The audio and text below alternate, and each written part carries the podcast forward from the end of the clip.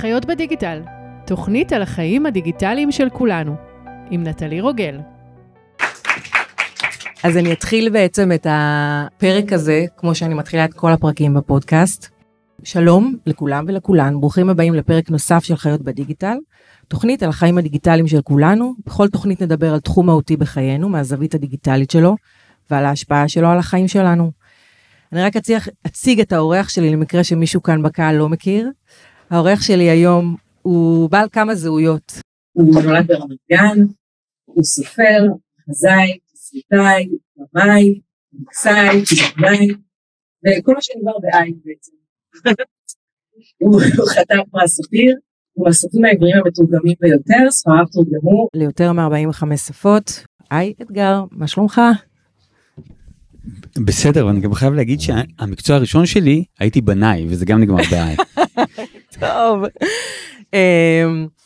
אז יש לך תשובה מקורית לשאלה שואלים אותך מה שלומך, או שאתה פשוט שואל את הצד השני מה שלמה? לא, זו באמת שאלה טעונה בימים האלו, כי באמת, אני חושב שאתה שואל מישהו מה שלומך, אתה יוצא מתוך הנחה שהוא בסדר, והיום שאתה שואל מישהו מה שלומך, אתה יודע שהוא לא בסדר, אז למה אתה שואל? נכון. אז רציתי דווקא לשאול אותך על ההתחלה שאלה בהקשר של התקופה שאנחנו נמצאים בה כרגע, עם דווקא תקופות שהן קשות ומורכבות, האם זה קר פורה לכתיבה, או שזה דווקא בדיוק ההפך? אני מרגיש שאצלי לפחות כתיבה היא מגיעה מאיזשהו סוג של חיכוך עם החיים, זאת אומרת בעצם שהכל בסדר, אתה לא ממש צריך לכתוב, זאת אומרת, אני חושב שיש איזשהו משהו בכתיבה, שזה לפעמים כמו, נניח, לא יודע מה, שאתה מארגן לעצמך קביים, אתה לוקח זוג מקלות, ואתה מתקדם בעזרתם. אז אני אומר, אם אתה יכול לדרוך על הרגל, אתה לא צריך להמציא קביים, אם החיים בסדר, אתה לא צריך להמציא סיפור. אז באיזשהו אופן, אני חושב ברמה עקרונית, זאת אומרת, כשהחיים מוצלחים מדי, זה לא דבר טוב ליצירה, אני תמיד אומר לתלמידים שלי באוניברסיטה, אני תמיד אומר להם, אני גם פרופסוראי, אז אני אומר לתלמידים שלי, שיש המון שירי אהבה, נוגעים ללב על כל מיני אהבות נכזבות, על מישהו שאוהב מישהי שלא אוהבת אותו, מישהו שמת. רוב שירי אהבה נראה לי עם אהבות נכזבות. אז זהו, ואמרתי שדעתי הסיבה שיש מעט מאוד שירי אהבה על אהבה ממומשת ואנשים מאושרים, כי שאנשים מממשים את האהבה שלהם, אין להם זמן לכתוב שירים. כשאתה יושב בבית אחרי שלא יודע מה, שהאהוב ליבך מת משחפת, יש לך את כל הזמן שבעולם, אתה אומר לו, הוורסיה הזאת לא הלכה וזה, אבל כאילו שאתה באמת עושה אהבה על הבלעם שאתה אוהב ב-200 תנוחות, והוא אומר, רגע, בוא נפסיק, בוא נכתוב שיר על כמה שטובים, אתה אומר לו, שתוק ותביא לי כוס מים, כן? אז אני אומר, אז באמת אני בעיקרון זה עובד ככה, אני באמת בתקופות הפחות טובות בחיים שאני לרוב כתבתי יותר, אבל אני חייב לומר שבאמת, שבשביעי באוקטובר, אז קרה לי איזשהו משהו אחר, זאת אומרת, כי איך שאני חושב, מה שאני חושב לגבי כתיבה זה, מתי לרוב אני כותב, כשהשכל לא ממש יודע מה הוא רוצה או מה להחליט או מה הוא מבין, אבל ואז אתה מנווט כזה דרך הקישקס, זאת אומרת, אתה לא יודע, אבל בסוף, בבטן אתה כן יודע ומרגיש, ואז אני חושב שבאמת, המון פעמים סיפורים מגיעים, שאני יושב ואני כותב אותם, שואלים אותי למה אתה כותב את זה, אני אומר, אני לא מבין למה אני כותב את זה, אבל אני מרגיש שאני צריך ללכת לשם, וכאילו היה משהו בשביעי באוקטובר, שאני ממש הרגשתי שזה השביט את הקישקס, כאילו, זאת אומרת שאני כבר, זה לא רק שלא ידעתי, אבל גם באיזשהו מקום לא הרגשתי, היה אצלי, הייתה תחושה מאוד מאוד עמומה וכהה וחסרת אוריינטציה, ובאמת, ולקח לי הרבה זמן עד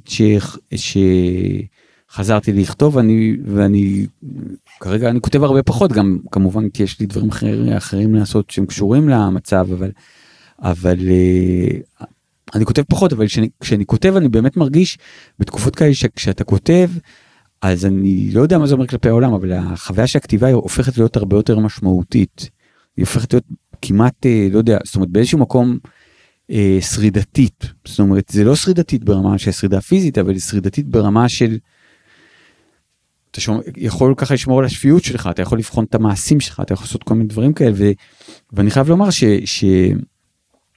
שכל העניין הזה של שימוש בסיפורים ובדמיון והחשיבות של זה, זה משהו שאני ידעתי אותו מגיל מאוד צעיר, כי באמת ההורים שלי, הם שניהם היו ניצולי שואה, והסיפורים שהם סיפרו על איך הם שרדו את השואה, אז תמיד היה מקום מאוד מאוד משמעותי לדמיון ולסיפורים, ובתור ילד כששמעתי את זה, אז אני גם הבנתי כמה שסיפורים ודמיון זה דבר חשוב, אבל גם באיזשהו מקום הבנתי שאם אין לך את זה, אז יש סיכוי שלא תשרוד. אז מה הטריגרים באמת שלך לכתיבה?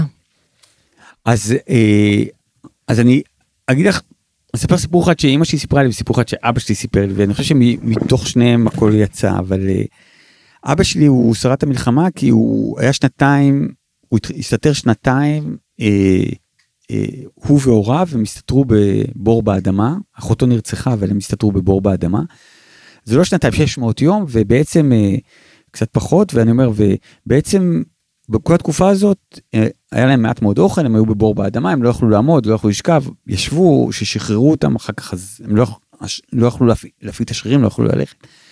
ושהייתי ילד, שאלתי את אבא שלי, איך הוא לא השתגע, שהיה שנתיים בבור באדמה, ואז אבא שלי אמר לי, היה לי פטנט, שכל יום הייתי ממציא לעצמי עולם, והעולם הזה הוא היה בדיוק כמו העולם שלנו, רק הייתי משנה בו פרט אחד, ואז באותו יום הייתי חי בעולם הזה. למשל, אני הייתי ממציא עצמי עולם, שיש נאצים ומחפשים יהודים, אבל כשהם מוצאים אותם הם מביאים להם המתקים. ואז הייתי בורח, והיה תופס אותי קצין של ורמאכט, והם מכריח אותי לאכול שוקולד מריר, ואז הייתי רץ, ובאמת, ואז היו תופסים אותי מה-SS, ומאכילים אותי סוכריות גומי, והייתי אומרים, די, אני לא יכול יותר, והיו אומרים, תשתוק יהודי מסריח, תגמור את כל הממתקים. אז אני אומר, ואז הייתי מעביר יום, ואז מחרת הייתי אומר, אוקיי, יש יום, יש נאצים, אבל אין להם שום בעיה עם היהודים, הם רק רודפים ילדות ג'ינג'יות. ואז במקרה שלי, הייתה לי בכיתה ילדה ג'ינג'ית מאוד יפה, ואני מחביא אותה בעליית הגג, ואז שבאים הנאצים אני משתה בהם, ואז היא מתאהבת בי, והייתי מעביר עוד יום, ואני זוכר שאמרתי לאבא שלי בתור ילד, אבל אבא, אבל אני לא מבין את זה, כאילו מעליך יש נאצים, אתה בבור באדמה, בקושי יש לך מה לאכול, מה זה כל העולמות האלה? העולמות האלה בכלל לא קיימים, מה זה עוזר? ואז אבא שלי אמר לי, תראה, כשאתה במקום צר ומצומצם, אז אתה רוצה להרחיב אותו. עכשיו הוא אומר, אם הייתי יכול, הייתי מרחיב את הבור שהייתי בו, אבל אני לא יכולתי להרחיב אותו, הדבר היחידי שיכולתי להרחיב, זה את העולם הפנימי שלי.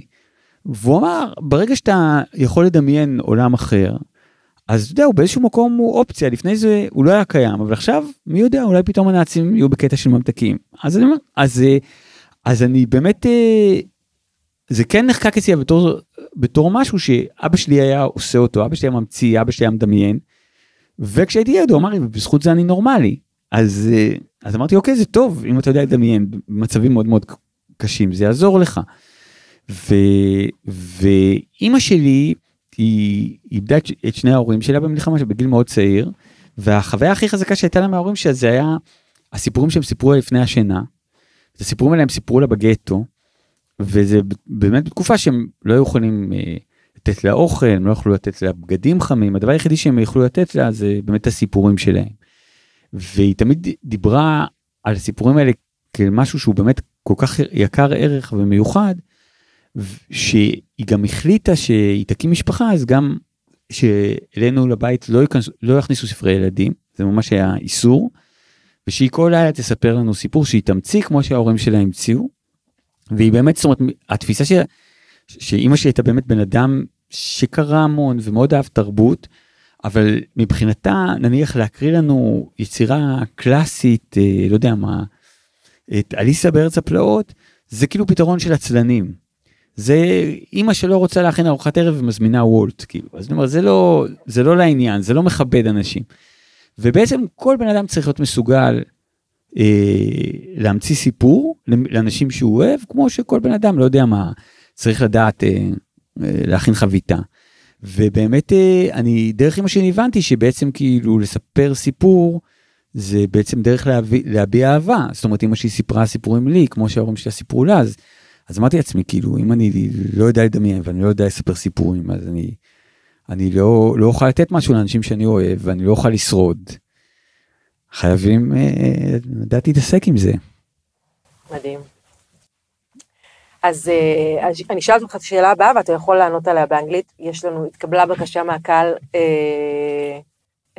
לדבר באנגלית. אז אני קראתי בניוזלטר האחרון שלך, שנקרא אלפאבית סופ, שהוא באמת אתנחתא קומית, ומאוד כיף לקרוא אותו, וכתבת שם, בניוזלטר האחרון שקראתי, ש-2023 הייתה השנה הכי גרועה בחייך. אז חוץ מזה שאני מזדהה עם זה את האמת. למה בעצם? So I'm switching to English, you know, with my bad accent. It's like a very... I have bad English, it's not like just bad accent. It's like a very tanned local trying to hit on a tourist on a Hilton beach, but I'm sorry, that's as good as it gets.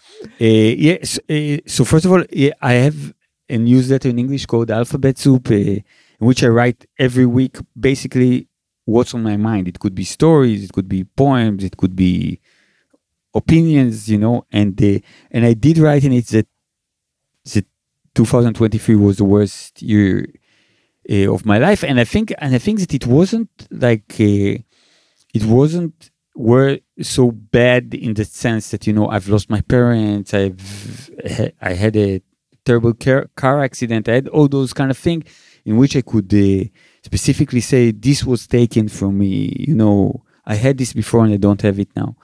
But what I feel in this year is that basically as if my relationship with the world around me or with reality had kind of changed. I'll just give you a silly example, but for example, when I go to I don't know, to events or when I speak, then many times people say, you know, Edgar, we are now in Corona, we are during Corona, and it's very, very difficult because we can't have theater shows. So tell me, can you imagine the world a year from now? And at the point I should say, yeah, a year from now, there will be a legal revolution in Israel, and they would want to separate genders while they pray in Dizengoff Street. And then a year later, when I come, people will say to me, "Oh, Edgar, but you know, but this revolution that threatens the democracy. You know, what do you think going to happen a year from now?" And I say, there will come people from the Hamas and massacre people in the kibbutzes, and then we'll start bombing us." So there is this kind of feeling as if at any given moment, I have to deal with an issue that is crucial and that detects all my senses, while knowing that basically in a year from now, there will be another thing that will attack all my senses, and the thing that was so crucial for me will probably maybe stay important, but will become kind of a marginal in a sense. So this kind of feeling that as if it's as if, like, I don't know, I'm in a Netflix series and I say, okay, what's next episode, you know, aliens invasion, you know. זה עוד לא היה לנו. Well, you know, the night is still young, you know, wait for the video clip from Gaza, you know, with the flying saucer and the... אז בוא נדבר קצת על AI. אני רוצה לספר לך לפני כן סיפור בהקשר הזה. לפני מספר פרקים ערכתי את דוקטור יניב אלטשולר, שהוא חוקר את שינויי האקלים, והוא גילה שלמרות הדעה הרווחת שמה שגורם מה שמשפיע על האקלים הכי הרבה זה כל עניין התחבורה והגז והפלסטיק וזה, לא, מה שהוא גילה, זאת אומרת מה שהם גילו אחרי שנים של מחקרים, שמה שבעצם הכי משפיע על האקלים, זה גרפסים ונפיחות של פרות. אמיתי? לא, אני יודע, כי כשהייתי באוסטרליה, אז כולם נראו מאוד אשמים. לא רק פרות, גם כבשים, תראי. גם כבשים, נכון. אבל פרות יותר, גם אני ישר חשבתי על הכבשים האוסטרליות. והוא בעצם עובד במעבדה שבה מפתחים איזושהי כדור פרוביוטי, שבעזרת נוסחת AI, שיגרום לזה שלא יהיה להם יותר מדי נפיחות או גרפסים בשביל לשפר את האקלים. ואני הבנתי שאתה מתעסק גם באיזשהו סוג של מחקר בהקשר הזה של AI.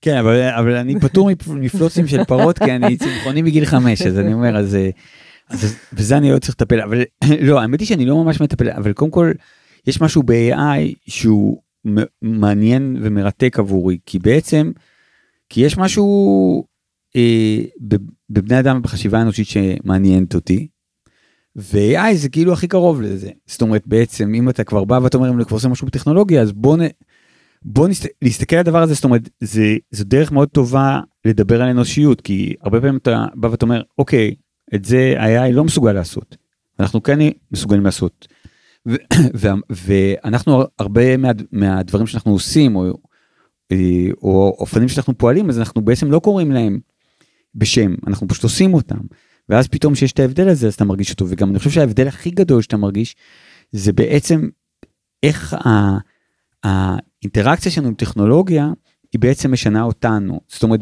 באיזשהו רמה, הרבה פעמים שאנשים מדברים על פחד מ-AI, או פחד מטכנולוגיה, אז הם מדמיינים איזה רובוט רשע כזה שבא ואומר, אתם אנשים רעים, נכון, נשאר הראש הולך לכיוון של איזה רובוט ריק רשע, זה באמת...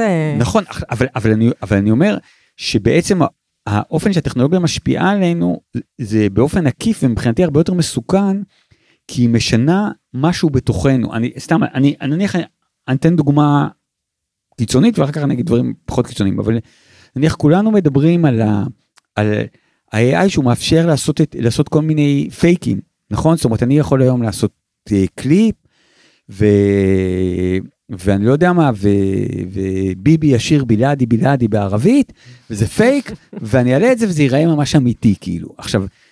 עכשיו בעיקרון, עושים את זה עם כוכבים הוליוודים, אתה יודע.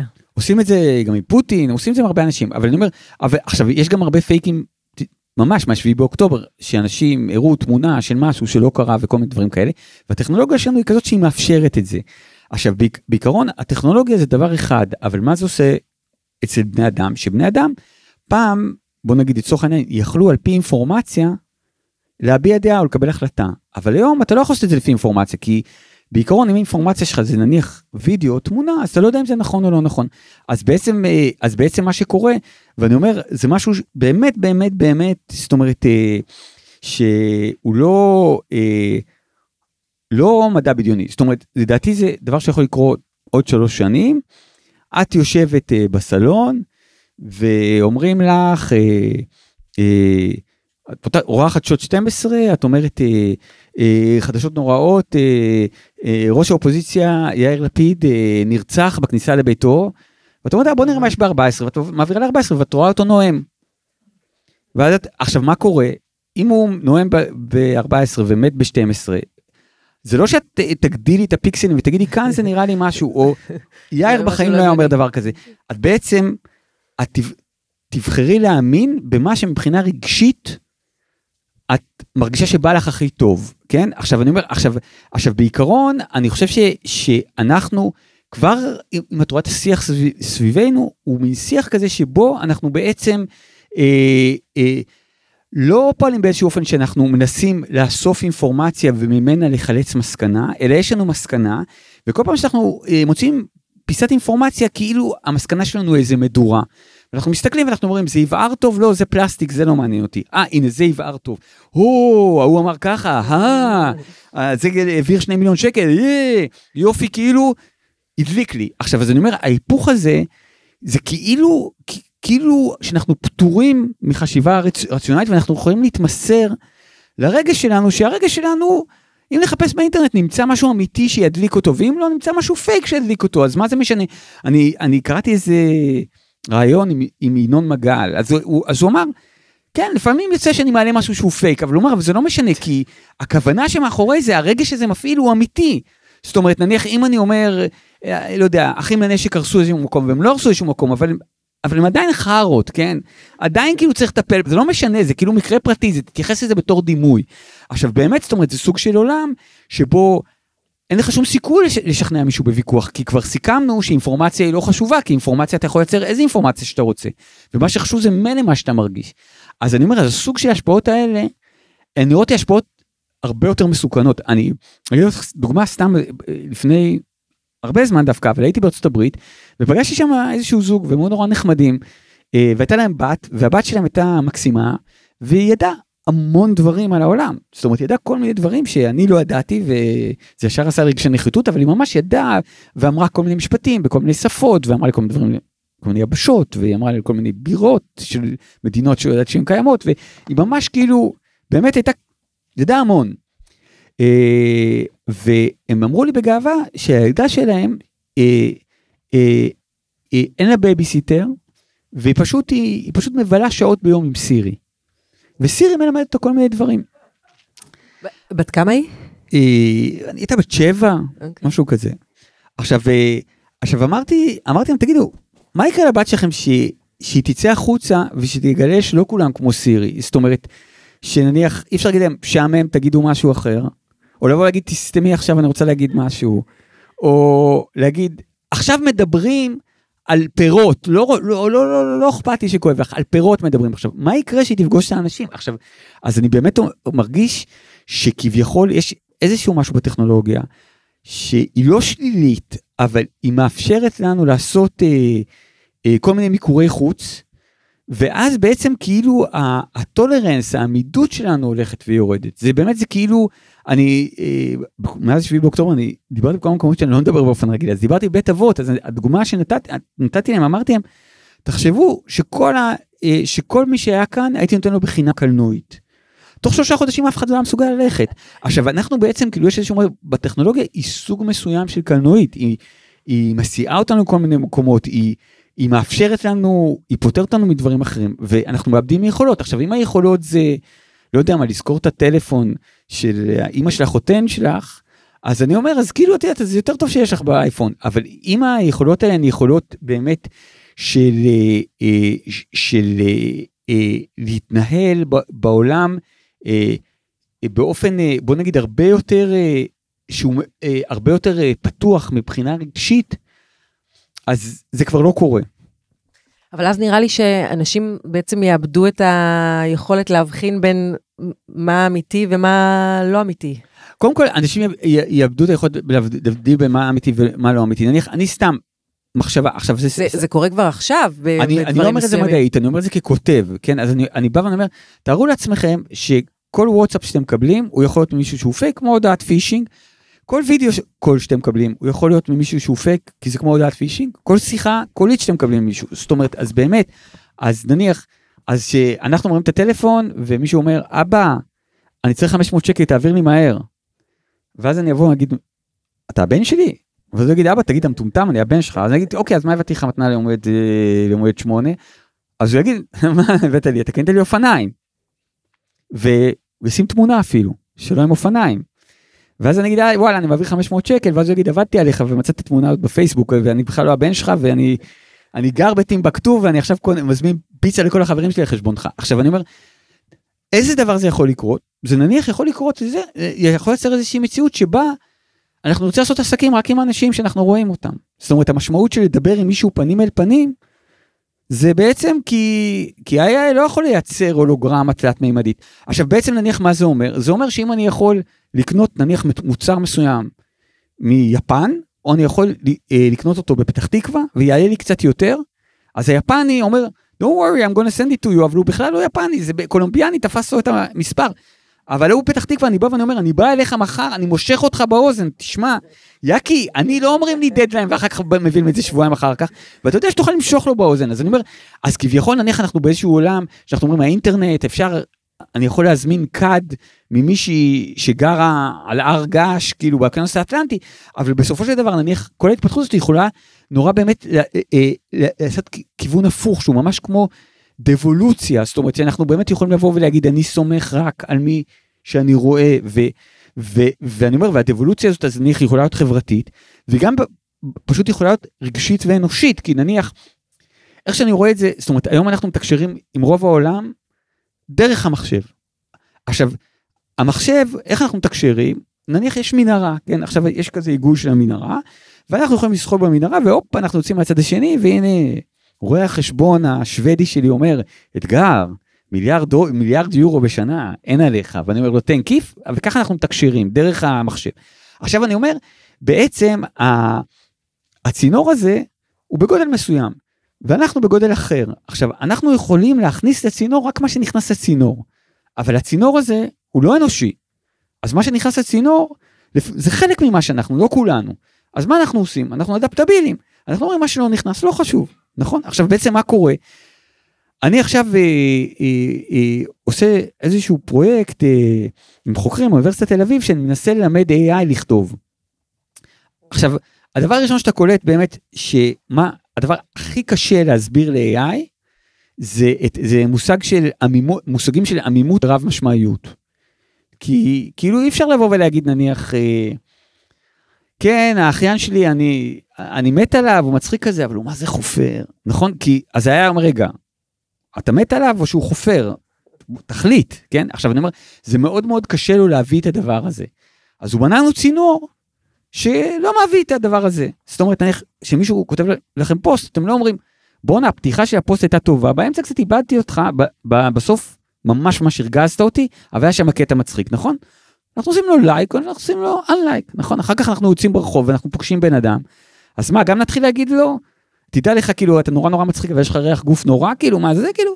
אז או שאנחנו אומרים לו, אוף מכאן, או שאנחנו אומרים לו, יאללה, בוא נתחתן, כן? עכשיו אני אומר, אז בעצם, מה שקורה זה זה לא שהטכנולוגיה תהיה כמונו ותהרוג אותנו כי אנחנו גזע חרא, אלא בעצם הטכנולוגיה תוריד אותנו ותייצר את הסוג הזה של הדבולוציה שאנחנו פשוט נהיה פחות מפותחים מבחינה רגשית, מבחינה... אני יש לי דוגמה שאני תמיד מביא אותה, אז סליחה אם שמעת פעם, אבל היא באמת דוגמה מבחינתי מאוד מהותית. אני בעולם של מילים, דבר שהכי מעניין אותי, זה מילים. אני מקשיב לדובר צהל, אז פחות אני אומר, לא יודע מה קורה במלחמה, אני בא ואני אומר, בוא נספור כמה פעמים, הוא יגיד להרוג מחבלים הפעם. כן, אני אומר, זה כאילו, יש לי קטע כזה עם מילים. ואני בא ואומר, רגע, מתי אומרים להרוג, מתי אומרים לחסל, מתי אומרים להשמיד? זה מעניין אותי, הקטע המילולי. האמת היא, זה מעניין אם יש כוונה מאחורי כל דבר כזה, כאילו למה לא להשתמש באותה מילה פשוט, בטח, אז אני אגיד לך, זה נורא נורא ברור, כי נניח סתם, שאת מסתכלת על אחים אמריקאים, האמריקאים, חוץ מדונלד טראמפ שאמר, על לא יודע, סולימני, he died like a dog, שזה היה באמת כאילו, זה נשמע כמו מאיזה סדרה טובה בנטפליקס, אז אני אומר, אז בעיקרון, אם תסתכלי על אמריקאים, הם תמיד יגידו, eliminate, eradicate, להשמיד, למה? כי בעצם, שאתה משמיד או אתה מחסל איום, ואז בעצם העניין, שאתה הורג בן אדם, אז הופך להיות איזה משהו משני לזה שאתה מחסל איום. כשאתה בא ואתה אומר, אני הורג בן אדם, אתה בא ואתה אומר, הקטע שלי זה להרוג בני אדם, כן? עכשיו אני בא ואומר, ולפעמים באמת זה הקטע שלך, כי הבא להורגך השכם להורגו, אבל אני בא ואומר, גם בטרנספורמציה הזאת, יש באיזה איזושהי מן הסרת מסך, כאילו שקצת אומרים, בינינו כאילו, אבל... אחרי הטבח וזה, באנו טוב, לא, הרגנו מחבלים, בוא לא נגיד השמדנו, בוא נגיד הרגנו מחבלים, שכאילו דמיינו מישהו מתפוצץ, אתם בשבוע כזה, אני הולך לכם, כן, עכשיו אני אומר, אבל בגלל אני מקשיב הרבה למילים, אז מה שרציתי להגיד, זה שהבן שלי, שהוא תמיד לועג לי על באמת, על הטכנופוביה, והאופן שבו אני לא שולט בטכנולוגיה, הוא לימד אותי פטנט, שבטח כולכם אתם מכירים כבר 20 שנה, שאם שולחים לכם הודעת וואטסאפ, אז במקום לענות, אתם יכולים ללחוץ לחיצה ארוכה, ואז במקום לכתוב את התשובה, אתם יכולים לשלוח אימוג'י.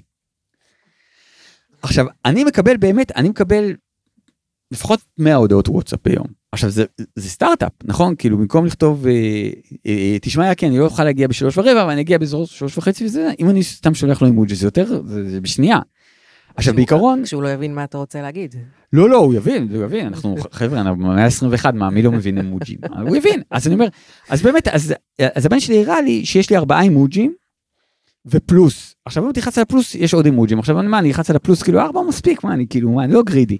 יש לי בוהן כזה, אגודל כזה, מונף כלפי מעלה. לייק. ויש לי ידיים נמסטי כזה, כן, ויש לי, מה עוד היה לו? וואו, אני מנסה, יש לי... שזה עם ה... אז זהו, לא, אז היה לי, לא יודע למה יש לי, כמו מסופת טורנדו כזאת, שאני לא משתמש בה כל כך, והערבי יש לי לב. עכשיו, בעיקרון, אני כל הודעה שמקבל, אז נניח, אז אם את...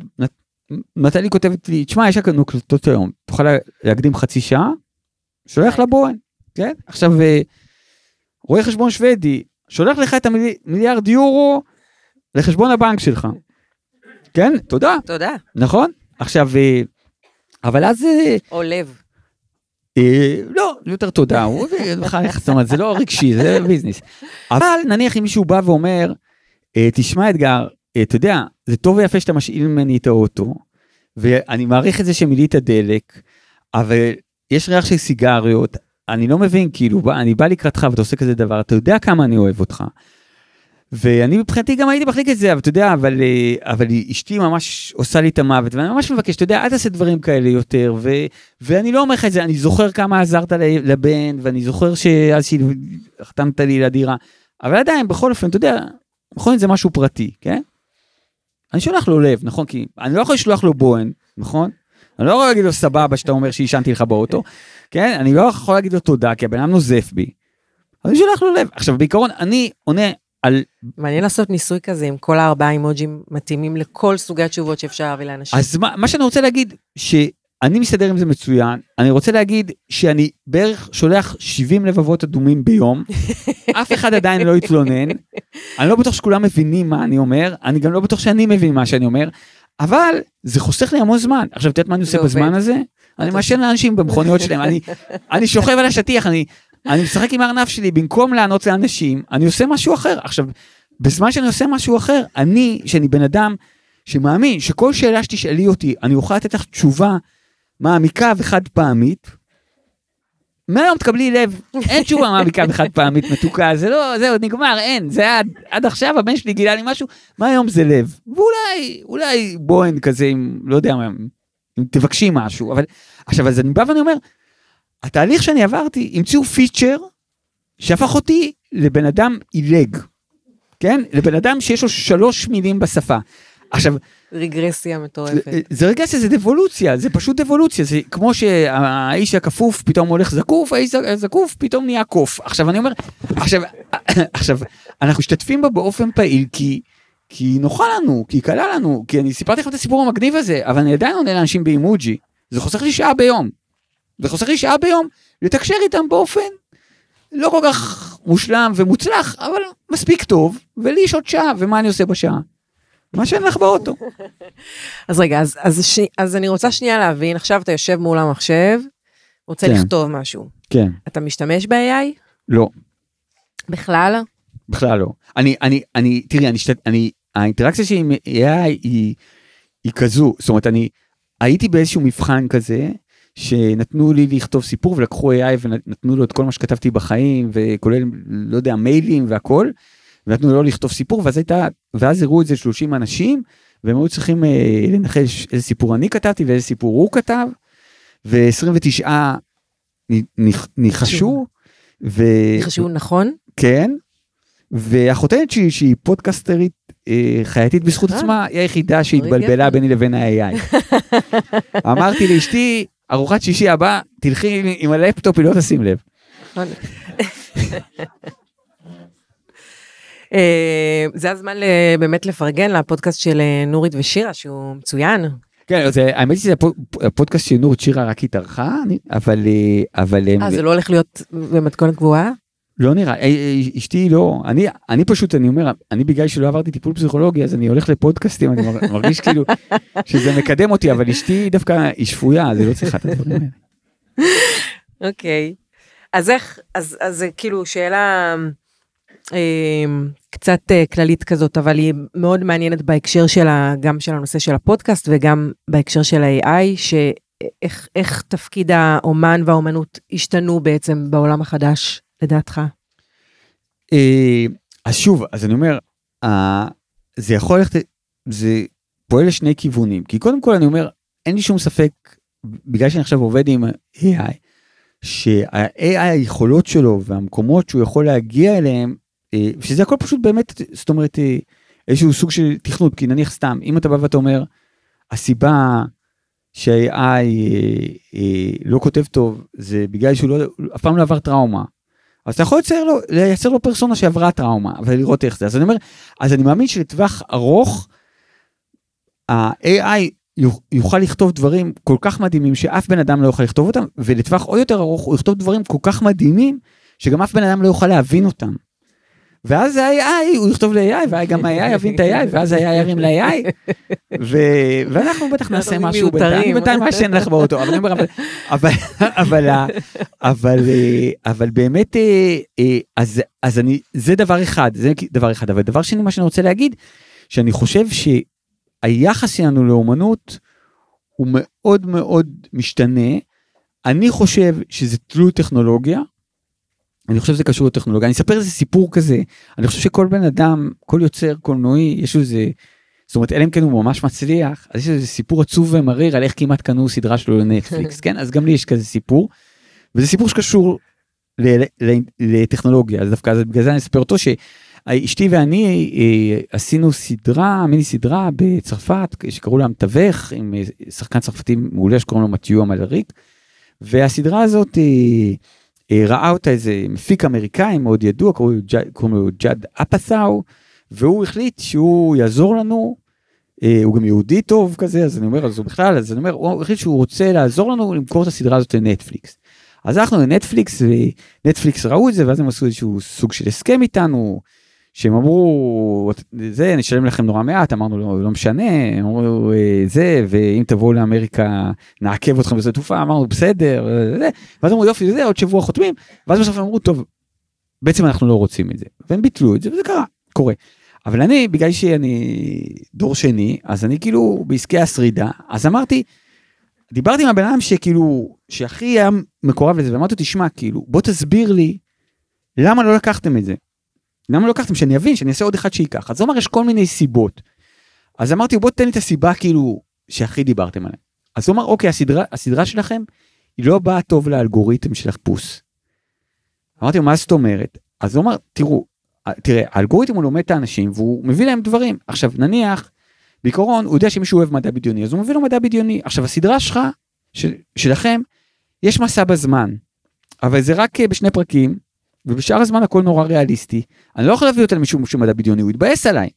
עכשיו, הסדרה שלכם, היא דרמה משפחתית, אבל בעצם, פרק ראשון ו3 הם כמו סיטקום, והפרק הרביעי זה סרט מתח.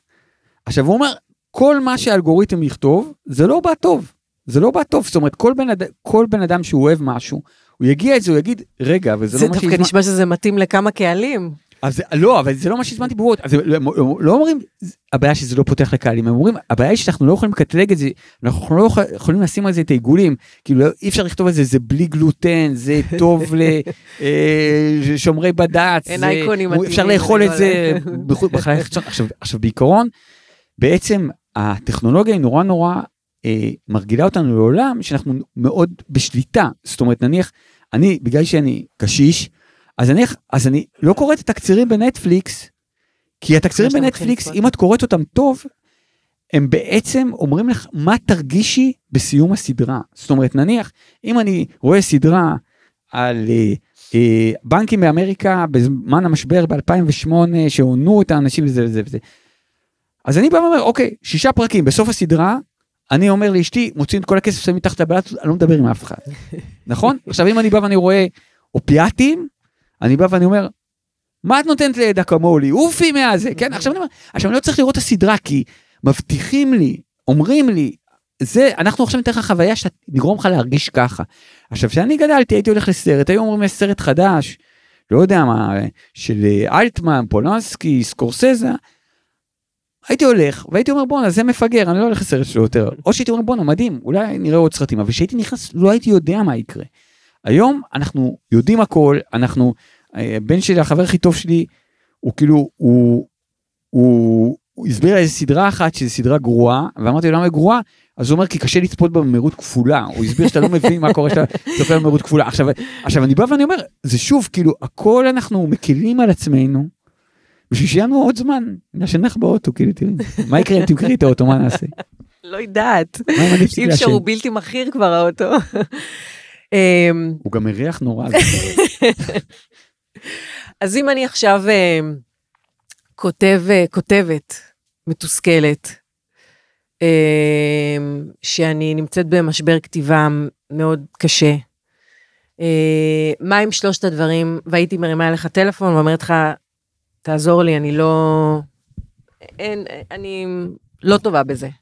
מה עם שלושת הדברים שהיית אומר לי? קודם כל, אם היית אומרת, אני לא טובה בזה, אז הייתי שואל אותך, כאילו, הייתי מנסה להבין למה את רוצה לעשות משהו שאת חושבת שאת לא טובה בו, ואני חושב שדרך זה, דרך התשובה שלך, אז הייתי מבין, אבל אני כן אומר שבאופן כללי, אני חושב שאפשר לכתוב מהמון מקומות, זאת אומרת, זה כמו שאת יודעת עם לא יודע מה, תבוא ותשאלי אותי איך אפשר לגנוב קורנפלקס בסופר יהודה, אז יש את השיטה שאת בא עם עוד בן אדם שמדבר הרבה עם הקופאי, אפשר לעבור בלילה עם לבנה, כן, אז אני אומר, אז יש המון דרכים לכתוב. עכשיו, האופן שאני כותב, הוא באמת, אני חושב שהוא אופן לא סטנדרטי, כי באמת אני כותב מתוך איזשהו מין מקום, שאני לא יודע מה אני הולך לכתוב, אני בעצם כאילו הולך לאיבוד בסיפור, שקוראים דברים, זה מפתיע אותי, אז מבחינתי, זאת אומרת, החוויה של לכתוב סיפור, היא קצת דומה לחוויה של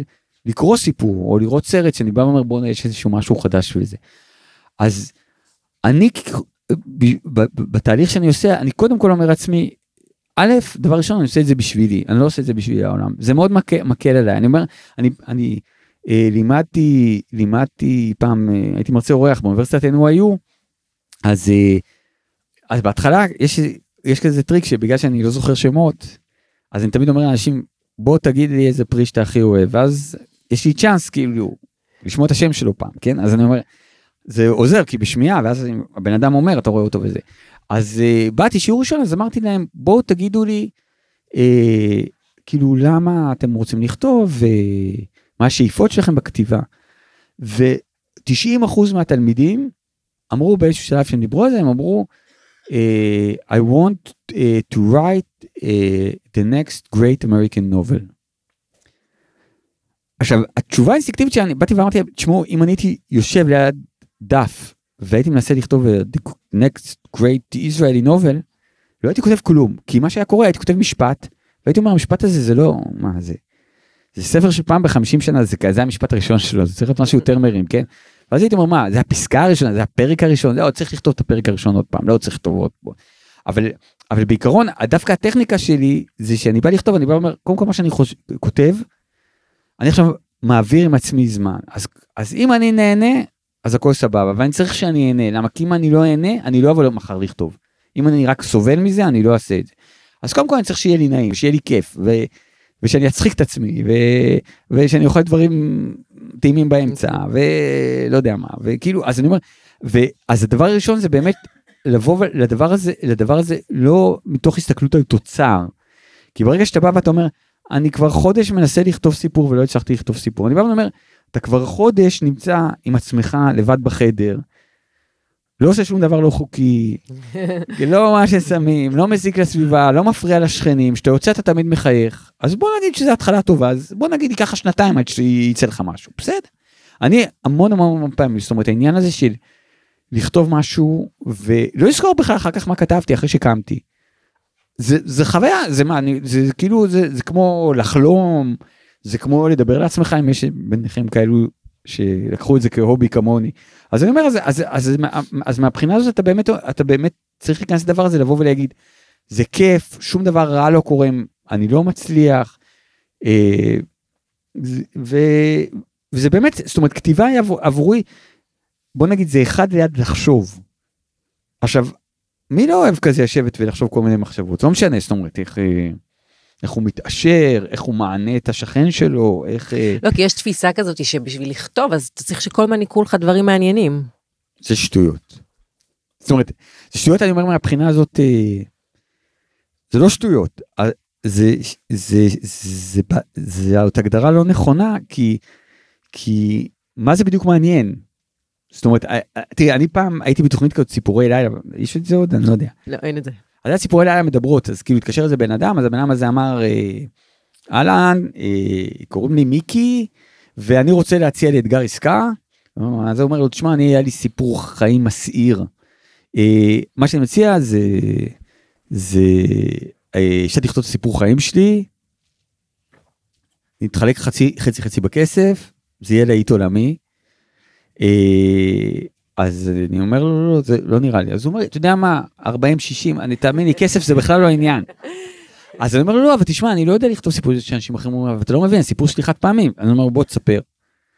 הוא אומר, גיל 17.5, עושה בחינות לעתודה, מקבל את הציון הפסיכומטרי הכי גבוה במחזור שלי, הולך ללימודי הנדסה, מצטיין בלימודי הנדסה, גומר בהצטיינות יתרה, שוכר דירה בתל אביב, עובר לגור עם חברה שלי עוזבת אותי, קופץ מהחלון קומה הרביעית, נופל על שיח, שובת כל העצמות, 10 חודשים שיקום, מתאהב באחות, מתאהבת בי, מתחתנים, 2 ביחד, היא גם עוזבת אותי, אנחנו גרים קומה שלישית, קופץ, עוד פעם חוסר מזל, נפלתי על הדשא, שברת כל העצמות, מכיר את חברה שלי בשיקום, עושה הסבה מהנדסת תעשייה לניהול, הנדסת מכונות. עכשיו, הוא אומר, ושכחתי, קצין בתותחנים, בסיור פעיל, בשירות פעיל. אז הוא אומר, אין על זה, הוא אומר, מה אתה יודע, זה, עכשיו בעיקרון, זה שבן אדם קופץ פעמיים מהמרפסת ונופל על שיח, זה נוגע ללב, אבל כשלעצמו, זה לא... זה נוגע ללב, כן. זה מה שזה מעלה. לא, אבל אני אומר, אבל כשלעצמו, זה לא דבר, זאת אומרת, זה לא קטע של הצימוד, זאת אומרת, נניח, אם תבוא ותגידי, אני רוצה לכתוב ספר, כי אני הייתי בתאונת דרכים נוראית, אז אני אבוא, נניח, נתלי, יכול להיות שוכח לכתוב ספר, אבל זה עוד, אמרת, זה לא מבין, הייתי בתאונת דרכים שמתו 640 אנשים, ונפצעו עוד 2,300, אז זה לא יהיה סיפור טוב, אז אני בא ואומר, אבל נתלי, איפה את בסיפור? אני חושב שאת יודעת שאם את תכתבי סיפור על זה שאת באה לקחת את הילד שלך מהגן ואת איחרת כי שכחת ואת מנסה להסביר לו שלמה איחרת ואת גם חצי משקרת וגם את מפחדת שהוא יחשוב שאת לא אוהבת אותו, אז זה יכול להיות סיפור טוב, כי זה סיפור על משהו שהוא בליבת הקיום שלך, שהוא משהו שמי שישמע אותו או יקרא אותו, אז הוא יבין משהו מה זה להיות נתלי. עכשיו זה שאת היית בתאונת דרכים שמתו בה 1642 אנשים, זה באמת אומר שהיא צריכה לקחת הרכבת של קודם, כן? אבל אני אומר, אבל זה לא אומר שום דבר עלייך או על החוויה שלך. אוקיי. רגע, זה הדבר הראשון. הדבר הראשון זה לאהוב את מה שאני עושה וליהנות מזה. זה דבר ראשון. כן, עכשיו, אני חושב שהדבר השני זה להבין שאתה כותב, אתה במקום שהוא לא שיפוטי. זאת אומרת, האמת היא שעשיתי הרצאה לאנשים פגועי נפש, אז במקרה, זאת אומרת, כמו הקלנועיות שהופיעו בהרצאה בבית אבות, אז שדיברתי איתם, אז אמרתי להם, תשמעו, כתיבה, זה כמו שאתם, נניח שאתה במוסד, ויש תא מרופד כזה, שאתה יכול לרוץ, בום, נכנס עם הראש בקיר, לא קורה לך כלום, אתה קופץ, טח, נופל, אתה מפיל את עצמך על האף, לא קורה לך כלום. עכשיו, אמרתם, כתיבה זה תא מרופד, אז אומרים, אנחנו יודעים, היינו שם, מכירים, אז אני אומר, אז באמת, עכשיו, יש איזשהו משהו שהמון פעמים שאנחנו כותבים, אז יש כל מיני דברים שהם קיימים אצלנו בחיים, כמו למשל, שאני נמצא באיזשהו מקום, אז אני רוצה שאנשים יחשבו שאני בן אדם חכם, חיובי, מצחיק, נאה, ספורטיבי, כן, עכשיו, אז אני אומר, אז אני עובד בזה, אני חדשו אותי שאלה, אז אני אומר, רגע, יש לי תשובה, אבל לא, אני אתן את תשובה אינטליגנטית, יש לי תשובה אחת באנגלית, כן? את התשובה עם הציטוט אני אביא. אז אני אומר, עכשיו, כל הדברים האלה הם מאוד נכונים לעולם, אבל בכתיבה אנחנו בדיוק צריכים להיות במוד הפוך, זאת אומרת, אנשים תמיד חושבים על כתיבה, כאילו אתה נמצא באיזשהו מקום, אתה בא ואומר, כל העולם רואה אותי, אז אני מתלבש הכי יפה, כן? אבל אני אומר, אבל דווקא אני אומר, אתה מדבר עכשיו עם עצמך, ואם העולם יראה אותך, אז בסדר, אז הוא יראה אותך מדבר עם עצמך, ואם תגיד לעצמך משהו מעניין, אז סבבה, אבל כאילו עזוב את העולם עכשיו, הוא לא בעסק, זה בינך לבין עצמך, אז אני חושב שבאמת, שאם אתה מצליח בכתיבה, לא לפחד להסס, או להיות מביך, או להגיד דברים, לא יודע, מבישים, לא נעימים, ללכת למקומות שהם באמת מקומות שהם חצי פרטיים כאלו, ולפתוח אותם ולשתף בהם. אז אני אומר, אז משם יוצאים הסיפורים, אני חושב, הכי אמיתיים והכי עוצמתיים. אני חושב שבאמת, זאת אומרת, אני אגיד באמת שפעם הייתי במסיבת עיתונאים בשנגחאי, זה נכון, נשמע כזה. אז הייתי במסיבת עיתונאים בשנגחאי, שאלו אותי כל מיני שאלות כאלה, ואז עמד איזה עיתונאי סיני, אז יש לנו אמר את זה בסין, כי זה באמת, תנאמנות את זה בסינית, אנשים באולם, וכשהם עומדים הם צועקים, ואז שהם צועקים, אז גם מתרגמים את זה לאנגלית, ואז אתה צועק בחזרה, ואז מתרגמים את זה, ממש כזה, זה אירוע כזה פומבי, ואז אחד העיתונאים הסיני אמר, אני קראתי קובץ האחרון, ויש שם סיפור אחד, שהוא נשאר איתי, והוא נורא נורא חזק, ואני רוצה שתדבר איתנו עליו, ותגיד לי, למה כתבת אותו? הוא אומר לו, אוקיי, זה סיפור, הוא אומר, זה סיפור שקוראים לו תחור. עכשיו, הסיפור הזה הוא סיפור על מנכ"ל חברת הייטק, שמתחיל לגדול לו תחור, והוא כל הזמן יושב על התחור, ובגלל שהתחור כואב לו, אז הוא נהיה בן אדם נורא נורא מגעיל, והוא מפטר אנשים, והוא זה וזה וזה, והתחור גדל וגדל וגדל וגדל, ועד בסוף התחור נהיה כוח גדול, שהתחור יושב על המנכ"ל, והתחור, יש לו שם של מיינה, כי הוא תחור, כן? אבל לפעמים, שהוא יושב על המנכ"ל, הוא מרגיש את המנכ"ל מתחתיו ככה בטוסיק, והוא אומר, טוב, די, נו, לא מפטר אותך, כי יש לו בכל פעם בן אדם בטוסיק, ואיזה, כתב את הסיפור הזה. אז הוא אומר, מה גרם לך לכתוב את הסיפור הזה? אז אני אמרתי לו, תשמע, אתה יודע, שאני הייתי ילד, אז היה משבר כלכלי מאוד קשה בישראל, הייתה אינפלציה מאוד מאוד גדולה, ואבא שלי, כתוצאה מהמיתון, הוא נאלץ לסגור את המפעל שלו, ובתקופה הזאת היינו מאוד עניים. אז הוא אמר לי, אוקיי, נו, ואיך זה קשור? אז אמרתי לו, תגיד לי, יא טמבל, יש לי תחורים, אז אני כותב את תחורים, למה שאני אכתוב את תחורים אם אין לי תחורים? אז אני אומר, וזאת נגמרה השיחה, עכשיו אני אומר, יצא לי סיפור מאוד טוב על תחורים, כי יש לי תחורים, עכשיו, מישהו יכול לשבת ויבוא להגיד, לא, אני רוצה לכתוב, אני לא אכתוב על התחורים שלי, לא, אני אכתוב על... לא נעים. לא, אני אכתוב על הפרספקטיבה הייחודית שיש לי, האופן שבו אני לא מבדיל בין גזעים שונים, אבל רואה את ההבדלים ביניהם ויודע לכבד אותם, אז אני רוצה לכתוב, אני אכתוב על התחור שלי, כאילו, זה לא לעניין. אז אני אומר, שאני חושב שבאמת בכתיבה, באמת לא צריך להתבייש, לא צריך לחשוב איך אנחנו נראים, כי בסך הכל מה שאנחנו כותבים זה סיפור, והסיפור הזה הוא באיזשהו אופן מוצפן, זאת אומרת, גם הסיני, אם לא הייתי אומר לו, הוא לא היה יודע שיש התחורים. גם אתם לא הייתם יודעים, לא הייתי אומר, אולי, אבל איך יחסים בינינו תושפע מזה, אני מקווה שלא, אבל אני אומר, אבל בסך הכל, הסיפור שכתבתי הוא סיפור על תחור, אז הוא סיפור, אז מה אמיתי, מה לא אמיתי, אף אחד לא יודע, ואני חושב שלהיות בטריטוריות, אני יכול לספר סיפור, שאחד הסיפורים הראשונים שכתבתי בחיים שלי, הוא היה על בחורה שהייתי מאוהב בה.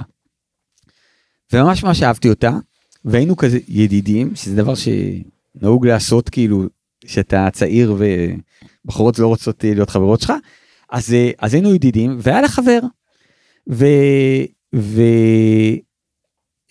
אני כתבתי איזשהו סיפור, והסיפור הזה היה סיפור שהוא כולו היה סביב התסכול שלי, להיות מערכת יחסים עם מישהי שאני מאוד מאוד אוהב, אבל שהיא לא אוהבת אותי בחזרה, ושאני מעמיד פנים שאני אוהב, זה סיפור כזה. ואז כתבתי את הסיפור, ושאמרתי, יוצאתי את הקובץ סיפורים ראשון שלי, אז אמרתי, את כל הסיפורים מפרסם, את זה אני לא אפרסם. כי אולי תקרא את זה, וזה לא נעים, וזה. אבל בסוף אמרתי לעצמי, מה, כאילו בחיים אתה לא אומר תמיד האמת, אז מה, גם עכשיו בסיפורים תתחיל לעשות חשבון, כאילו זה לא עסק, אז תעשה את זה. וגם, כבר מי יקרא את הספר, כן, הספר הראשון שבאמת שיצא, הוא מחר 800 עותקים, כי אמרתי, מה, זה כאילו, אנחנו כבר לא בקשר, אין מצב שהיא תקרא את זה. אז בקיצור, הוצאתי את הספר, ו4 ימים אחרי שהספר יוצא, היא מתקשרת, לא דיברנו איזה שנה, ואומרת, ראיתי שיוצא את הספר, אני אומר לה, כן, היא אומרת, קניתי אותו, אמרתי, איזה יופי, קראתי אותו, אני אומר, נהדר. היא אומרת, שמע, אתגר, אני לא רוצה, כאילו, למרוח אותך והכל וזה, קראתי את הסיפור שכתבת עליי, ובכיתי, התרגשתי בטירוף. אמרתי לה, איזה סיפור? אז היא אמרה, הסיפור שכתבתי עליי, אמרתי לה, תשמעי, כאילו, את שווה מיליון סיפורים, אבל לא הסתייע, לא כתבתי לך כלום. אז היא אמרה לי, אתגר, אל תשקר לי, זה פוגע בי. היא אמרה, אני עכשיו אקריא לך את הסיפור, ואני אראה לך שהוא עליי. אמרתי, סבבה, מה שאת רוצה. אז היא אמרה, חכה שנייה, הביאה את הספר, והתחילה להקריא סיפור, שכתבתי על אחותי. סיפור אחר. ואז שהיא גמרת הסיפור, אמרתי, תשמעי, האמת היא, זה נורא הביך אותי, אני יודע, וצודקת, זה באמת סיפור עלייך, אני מצטער שיקרתי, אבל זה באמת סיפור עלייך, תודה וזה. עכשיו, מה קורה? זאת אומרת, הבן אדם הזה, הוא כל הזמן אמר, הנה, כן, אנחנו כמו אחים, כן? עכשיו, הוא כמו אח שלי. אז מה זאת אומרת כמו אח שלי? מעצבן, ובחיים אני לא אשכב איתו, כן? אז אני אומר, אז בעצם, אני למדתי מהדבר הזה, שאנחנו יכולים להיות מאוד גלויים, אנחנו יכולים לחשוף את הרגשות שלנו, כשאנחנו שמים את זה בתוך סיפור, אף אחד לא יכול לבוא ולהגיד, אני מזדהה עם זה, אני מזדהה עם זה, זה באמת מה שרציתי, זה לא מה שרציתי, זה, אני סתם, ההורים שלי, בהתחלה שתחלתי לכתוב סיפורים, אז אמא שלי אמרה, תשמע, אתגר, זה מאוד טוב ויפה שאתה כותב, אבל היא אמרה לי, אבל כל סיפור שלישי, ההורים שלי הגיבור מתים, כאילו מה, אתה מנסה להגיד לי משהו? אז אמרתי, האמא, אני מאוד קשור אליכם, אני אוהב אתכם, אני מפחד שתמותו, הפחד הזה נמצא אצלי, אני כותב על הפחדים שלי, אז אני כותב על שתמותו, כאילו, תחיו לנצח, ואני אכתוב על משהו אחר. עכשיו אני אומר, אבל באמת, אמא שלי יכולה לקרוא את זה באופן אחד, אני יכולתי להסביר את זה באופן אחר, אז כל דבר שאתם כותבים, הדברים הכי אינטימיים, הכי קיצוניים, הכי לא נורמטיביים, אתם תצליחו לצאת מזה. זאת אומרת, אני באמת משקר טוב במיוחד, אבל אני אומר, אבל גם אני מכם שלא משקרים כל כך טוב, אתם תצליחו לצאת מזה. אז באמת זה צריך להיות מקום, פשוט איזשהו סוג של כנות, לא מקום, זה לא המקום שבו אתם אומרים, אני אתלבש הכי יפה, זה המקום שאתם אומרים, אני אבוא לשם הערום, וכולם יראו לי את הפלולות, ושאני שעיר, ושעשו ניתוח של הפנדיצית, והדבר הזה יהיה מגניב, כאילו אני ערום וסעיר ועם פניצית ומגניב. מעולה. כי אחרת מה הטעם? ימרי חד משמעית. הדבר השלישי, מה הדבר השלישי? יש יותר, אז אני אומר, יש לי דבר כזה שאני כותב סיפורים מההתחלה, אבל כמעט תמיד אני מוריד חלק מאוד גדול ממה שכתבתי. כי בגלל שהאופן שבו אני כותב, זאת אומרת שאני ממציא את הסיפורים, אז מה שאני קורא, אני כותב את הסיפור, ואז הסיפור מתממש, ואז יש לי איזשהו קטע שאני עובר על הסיפור, ואני אומר, איזה דברים כאן, בעצם הייתי צריך אותם רק בשביל להמציא את הסיפור, אבל אני לא צריך אותם עכשיו. נניח, סתם, כל בן אדם שהוא כותב, אז יש איזה משהו שהוא כמעט אינסטינקט של כתיבה, נניח, אני אכתוב סיפור כזה. אני אגיד, נניח, תאו, ערב, על הבמה יושבים בשיחה זה וזה קולחת ככה וככה וככה ונתלי פתא נתלי מתחילה לפקוט לא ונתלי פתאום אומרת תגיד לי אתה בסדר? אתה לא מבין שאתה מזיק למורל של המדינה, אתה לא מבין שאתה מעמלה את המשפחה שלך, אתה לא מבין שאנשים כמוך עדיף שהם לא היו נולדים. עכשיו אני הייתי אומר שיותר טוב להתחיל את הסיפור תגיד לי, אתה בסדר? לא צריך להגיד, תאו, זה, היינו צריכים להגיד בשביל לחשוב מה הסיטואציה שאת אמרת, אבל מהרגע שזה נאמר, כבר לא צריך להגיד את זה. זה יכול להיות בעמוד השלישי שהסיפור שאת תביני שאת בתאו, יכול להיות שלא תביני את זה בכלל, כי זה לא על זה. אז אני אומר, אז המון פעמים יש איזושהי עבודה של, אני כאילו מסדר לעצמי את העולם כשאני כותב, ואז אני בא ואני אומר, כן, אבל זה אני הייתי צריך, זה כמו שאני יודע מה, שאת מגדלת צמח, אז הוא גדל סביב מקל, תראי, זה דימוי מעולם הגננות, אתה היית בא אל הביתה, אין הציץ שלא מת, ואז בסוף כאילו שהוא כבר עומד, אתה יכול להוציא את זה, והוא נהיה הציץ כוכב באינסטגרם. עץ באינסטגרם. אז אפרופו עצים, זה דווקא מתחבר לדבר הבא שרציתי לדבר איתך עליו, אני קראתי לילדים שלי את הספר ילדים אחרון שאתה ושירה כתבתם, שנקרא העץ שאף ילד לא דמיין, שזה ספר מקסים, והתגובות היו היסטריות. אתה רוצה לספר קצת על הספר הזה? כן, הספר הוא פשוט, הוא ספר ילדים שהוא מספר על ילד שקיבל משימה בבית ספר להמציא עץ מהדמיון, וכאילו יש איזה מין נגר כזה שאמור לעזור להם לבנות העצים, ובעצם כל הילדים הם ישר יודעים מה הם רוצים, הם רוצים עץ של ארטיקים, לא יודע, יש שם את עץ הבא לי, שהוא מצמח את כל מה שבא לי. יש עץ של פלוצים גם. יש עץ של פלוצים, אז יש כל מיני עצים, והילד הזה הוא פשוט לא מצליח לדמיין שום עץ. ואז הילד, מגיע, והוא בכל אופן רוצה לעשות את המשימה, אבל הוא לא מצליח לדמיין שום עץ, אז זורקים אותו, והוא בא עם איזושהי חתיכת עץ, הוא אומר, אולי מהבול עץ הזה אפשר לעשות איזשהו עץ, וזורקים אותו, אומרים, לא דמיינת כלום, והבול עץ הזה הוא סתם עקום, אין לך מה לעשות איתו, ואז הוא חוזר עם הבול עץ, וכשהוא חוזר הביתה, בדרך הבול עץ הזה צומח והופך להיות עץ ענקי, והוא שותל אותו בחצר ליד כל העצים האחרים, ומהר מאוד כל העצי הפטנטים האלה כמלים, אבל העץ הזה איכשהו נשאר, וקוראים לזה העץ יפי לא דמיין, כי הוא לא דמיין את העץ הזה, הוא לא שלט בעץ הזה, הוא לא קבע מה העץ הזה יהיה, העץ הזה פשוט נהיה. עכשיו אני חושב שהמקום הזה, שלתת את דברים פשוט להיות, זה מקום שהוא הולך ומצטמצם אצלנו, זאת אומרת, אני חושב שאנחנו מעט מאוד שואלים את עצמנו, נכנסים לתוכנו ושואלים את עצמנו, מה אנחנו מרגישים, מה אנחנו רוצים, אנחנו יותר מסתובבים בעולם, ואנחנו מחפשים את ההוראות, כאילו אומרים, הקולנוען הזה, הוא מבוטל, הוא חרה, הוא משעמם, לא אוהבים, אוקיי. אז גם הוא אמר לי ככה, אז אני ככה. אבל מה שאני חושב שבאמת יש בזה איזשהו מין משהו שכאילו היום אנחנו בכל מיני סוגים של קאסטות או שבטים והם מכתיבים לנו כל מיני דברים, זאת אומרת נניח בוא נגיד אני אומר אם אני מאיזשהו מחנה, בוא נגיד אני לא יודע מה ממחנה המחאה או תומך הממשלה, כן, ואני הולך למסעדה ואני רואה את אופיר אוקוניס או את חילי טרופר אוכלים מרק בצל, או מרק טירס, כן? לא משנה מה הדעה. אז אני, באמת, זאת אומרת, אז אם אני באמת מאמין בדעותיי, אני אצעק עליהם וצלם את זה בפלאפון, נכון? עכשיו, בעיקרון, זה לא שאני בא ואני אומר, אני בן אדם יש לי דעות, ויש דברים שברורים לי, ויש דברים שאני מבולבל לגביהם, ועכשיו יש איזשהו משהו ואני חושב מה לעשות. החברים שלי בפייסבוק או בוואטסאפ כבר אומרים לי מה לעשות, אז אני עושה מה שאומרים לי, או שאני לא עושה כי אני מתעצל. עכשיו אני בא ואומר, יש איזשהו משהו בשיח, אני אגיד משהו לשוני, כן? ואני מצטער באמת, זה שוב, אני כל מה שקורה כאן הוא טראומטי וקשה, והמאבק להחזרת החטופים, והרצון להחזיר אותם, זה משהו שאני מאוד מאוד שותף לו, וגם אני אומר, באופן אישי, אני לא רוצה להתחיל לחשוף את זה, אבל מה שקוראים, אני רוצה, לא בתור רעיון, אני רוצה בפועל שאנשים יחזרו. עכשיו, נניח, יש לפעמים כאלה, כל מיני קבוצות כאלה, שמודיעים שיש הפגנה, או כל מיני דברים. אז נניח, עשתה איזו הפגנה, וההפגנה היה כתוב שם,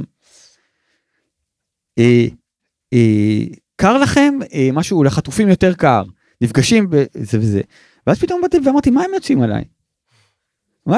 כאילו, אני בא כי אני רוצה לעזור, מה אתם רוצים שאני ארגיש אשם? מה אתם כאילו, לחטופים יותר, בסדר, חטופים יותר קר, אז בסדר, אני אומר, מה אתם רוצים ממני? כאילו, אתם רוצים שאני אעבוד, תבקשו יפה, תגידו, תשמעו, יש מטרה חשובה, תסתכל לתוך הלב שלך, מה אתם כאילו, אומרים לי, יא מניאק, למה אתה הולך עם דובון, כאילו, מה אתה כאילו, אז אני אומר, שהסוג שיח הזה, הוא באמת סוג של שיח, שהוא בעצם, הוא מאלף את כולנו, אומרים יאללה, נעיז אתכם למטרה נעלה, עכשיו אני בא ואומר, אני רוצה מטרה נעלה, אני לא רוצה שיעיזו אותי, ואני רוצה לבד, למצוא את הנעלות של המטרה, אשתי, היא תמיד צוחקת עליי, כי יש אצל משהו בהפגנות, שקודם כל בהפגנות אני לא מוכן להחזיק שלטים שאני לא ניסחתי אותם, אני צריך לכתוב את השלט, וששרים שירים, כאילו שולחים בתהלוכות, אז אני משנה את המינים, והיא אומרת לי, תפסיק, אז אני אומר לה, אבל אני צריך שזה מילים שלי, אני צריך לשיר את זה, זאת אומרת, אז אני נורא חושב שהפן הזה של לבוא ולהגיד, לא לעשות את הדבר הנכון, זאת אומרת, לשאול את עצמי, מה אני רוצה לעשות, ואז לשאול את עצמי, מה שאני רוצה זה נכון, זה משהו שהוא נורא נורא חשוב. עכשיו אני חייב להגיד שזה, התחלנו את השיחה הזאת, שדיברנו על ההורים שלי, אז אמא שלי אמרה לי שפעם איזה משהו שיקח לי הרבה שנים להבין אותו, אני אפילו לא זוכר את הקונטקסט, אבל היא אמרה לי את זה שבאמת שהייתי ילד, אז היא אמרה לי שהתקופה טובה, תישען על מה שאתה רוצה, תישען על אוטו, תישען על גדר, תישען על עץ, שהתקופה לא טובה, תישען רק על עצמך. עכשיו, היא בעצם מבחינתה, זאת אומרת מה שניסתה להגיד לי, אני גדלתי בתקופה שהיו נאצים, והיו כל מיני חוקים, והם אמרו כל מיני כללים, והם אמרו זה בסדר וזה לא בסדר, ומי שעשה מה שהם אמרו מת. עכשיו, אם הוא היה יהודי, ומי שעשה מה שהם אמרו כשהיה גרמני, אז נהיה רוצח. אז הם אומרת, כאילו, אנשים, יש כל מיני מערכות, אנשים עושים כל מיני דברים, תמציא את הכללים שלך. עכשיו, אמא שלי, בגלל שהיא התייתמה בגיל צעיר, היא באמת היה עשת חוקים שלה. אני גדלתי בבית, שאצלנו היה כלל בבית, שאם יורד גשם לא הולכים לבית ספר. כי אמא שלי אמרה, זה נורא נורא טוב שאתם ילדים, ומקשיבים למורים שאני בעבודה, אבל עם כל הכבוד, זאת אומרת, השטויות שהם יודעים אתכם לא שווה להירטב עבורם. אז תישארו בבית, שיהיה יום יפה, תלכו, כאילו. עכשיו אני אומר, זה מה שאמא שלי החליטה, אז ככה אנחנו גדלנו. ואני אומר, וזה באמת, ואני אומר, שושתנו עצמנו בסדר, כן? עכשיו, אני לא אומר שאנחנו צריכים להתקיים גם באיזשהו סוג של אנרכיה, אבל אני אומר שהצייתנות שלנו, והאופן שבו אנחנו פועלים לפי איזושהי שיטה מסוימת, זה משהו שהוא באמת מזכיר לי את האינקוויזיציה, נניח.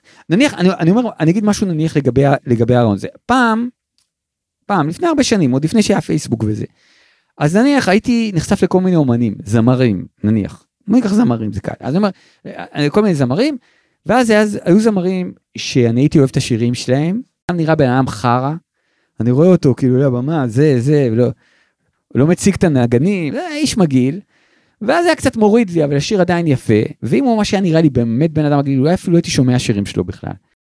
אבל אף אחד לא היה מעז לבוא ולהגיד לי, איך אתה מעז להקשיב לשיר של מישהו שעשה משהו? אף אחד לא מעז. זאת אומרת, זה היה ברור שזאת החלטה שלי.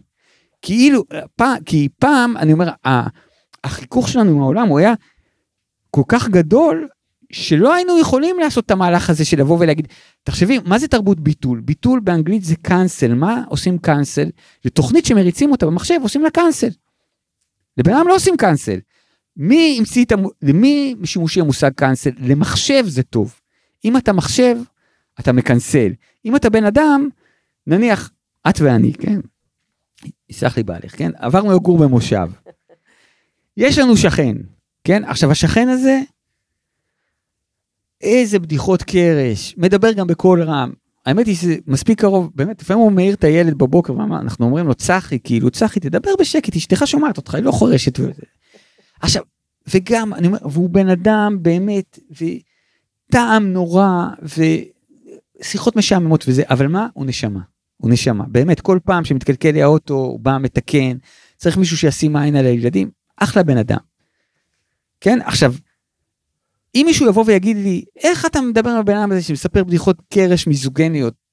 אני אגיד, כן, תשמע, האמת הוא באמת, הוא לא הכי חכם, אבל תשמע, יש לו לב זהב, הוא עזר לנו שהארנב היה חולה, הוא העניק את הארנב שבוע שהיינו ברודוס. כן, אני אומר, זהו. שקעת הציטים. אז אני אומר, אז היינו מסוגלים, שתהיה לנו איזושהי תפיסה מורכבת של העולם. עכשיו, היום אנחנו מסתכלים על בן אדם, אנחנו אומרים, הוא פשיסט, הוא שמאלני, הוא אוהב ערבים, הוא שונא ערבים, הוא מטריד מינית, הוא לא מטריד מינית, הוא... עכשיו, בעיקרון, כל הרעיון הזה, זה אומר, אם אתה שמה בחוץ, מצאתי משהו עליך, יאללה, עוף לי מהעיניים. עכשיו, השיטה הזאת היא באמת שיטה שהופכת את האנשים, במקום, אני בן אדם שאוהב לריב עם בני אדם. אני באמת, אני אומר, יש לי אף שבור, יש לי כאן סלקט, לא רואים בפודקאסט. יש לי איזה, אני איש קטן ורזה, עם וואחד ג'ורה, שכל החיים שלו מצא את עצמו כל מקומות, ואני בעד זה, אני לא אעבור להגיד לך, אני פציפיסט, אני נגד אלימות וזה. אבל אני בא ואני אומר, יש הבדל בין לריב עם מישהו שמרגיז אותך, לבין לבוא לסקילה בכיכר העיר. כשמישהו בא ואומר, תרים אבן, זרוק לו בראש, ואז אתה אומר, וואלה, בול, פגעתי לו בראש, מה הוא עשה? זה לא בסדר, זה לא צריך להיות ככה.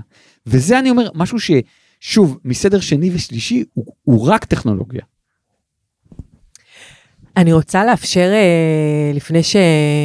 קודם כל אני רוצה לבקש ממך שתקריא לנו סיפור לפני סיום. אגב. ולפני כן להשאיר מקום לשאלות מהקהל.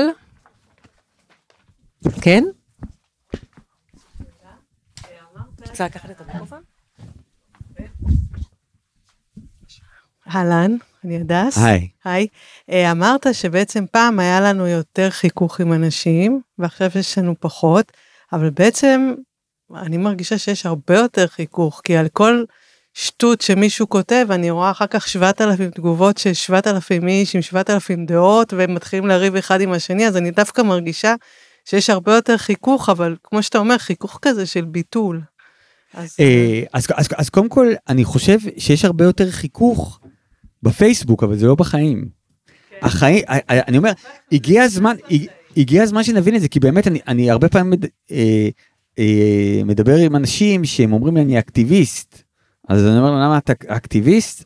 אני החלפתי את התמונה שלי בפייסבוק לדגל ישראל, ללך, לתמונה של גנץ שמטביעים אותו בביצה, כן? אז אני אקטיביסט, אז אני אומר, למה אתה אקטיביסט? כאילו יש לך דף בפייסבוק, ובמקום לראות את הפרצוף המכוער שלך, אני רואה פרצוף מכוער של מישהו אחר, כאילו, מה אתה עושה?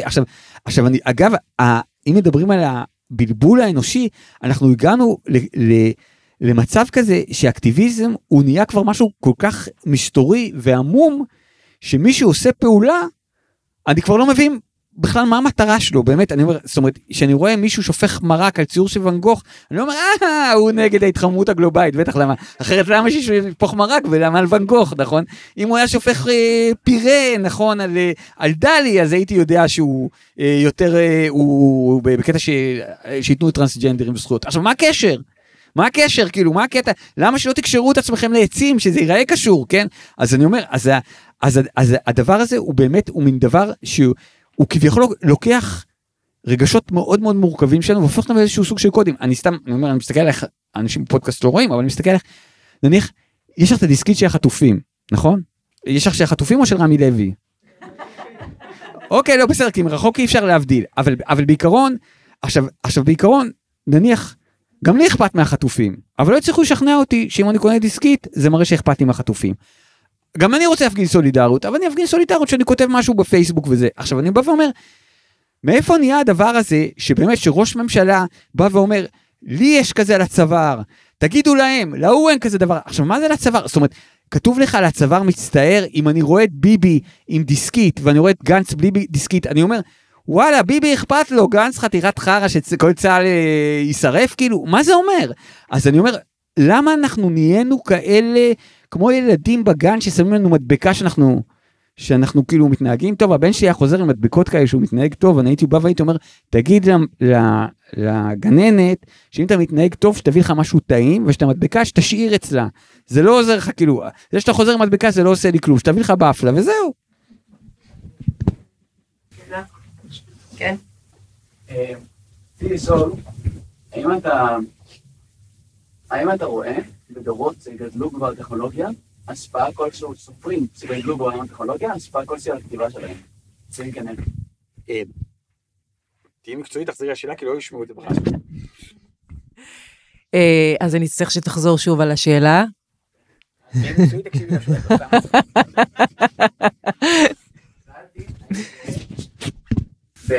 בדורות הסופרים שגדלו בטכנולוגיה, האם זה השפיע בצורה מסוימת על הכתיבה שלהם, ואם כן אין.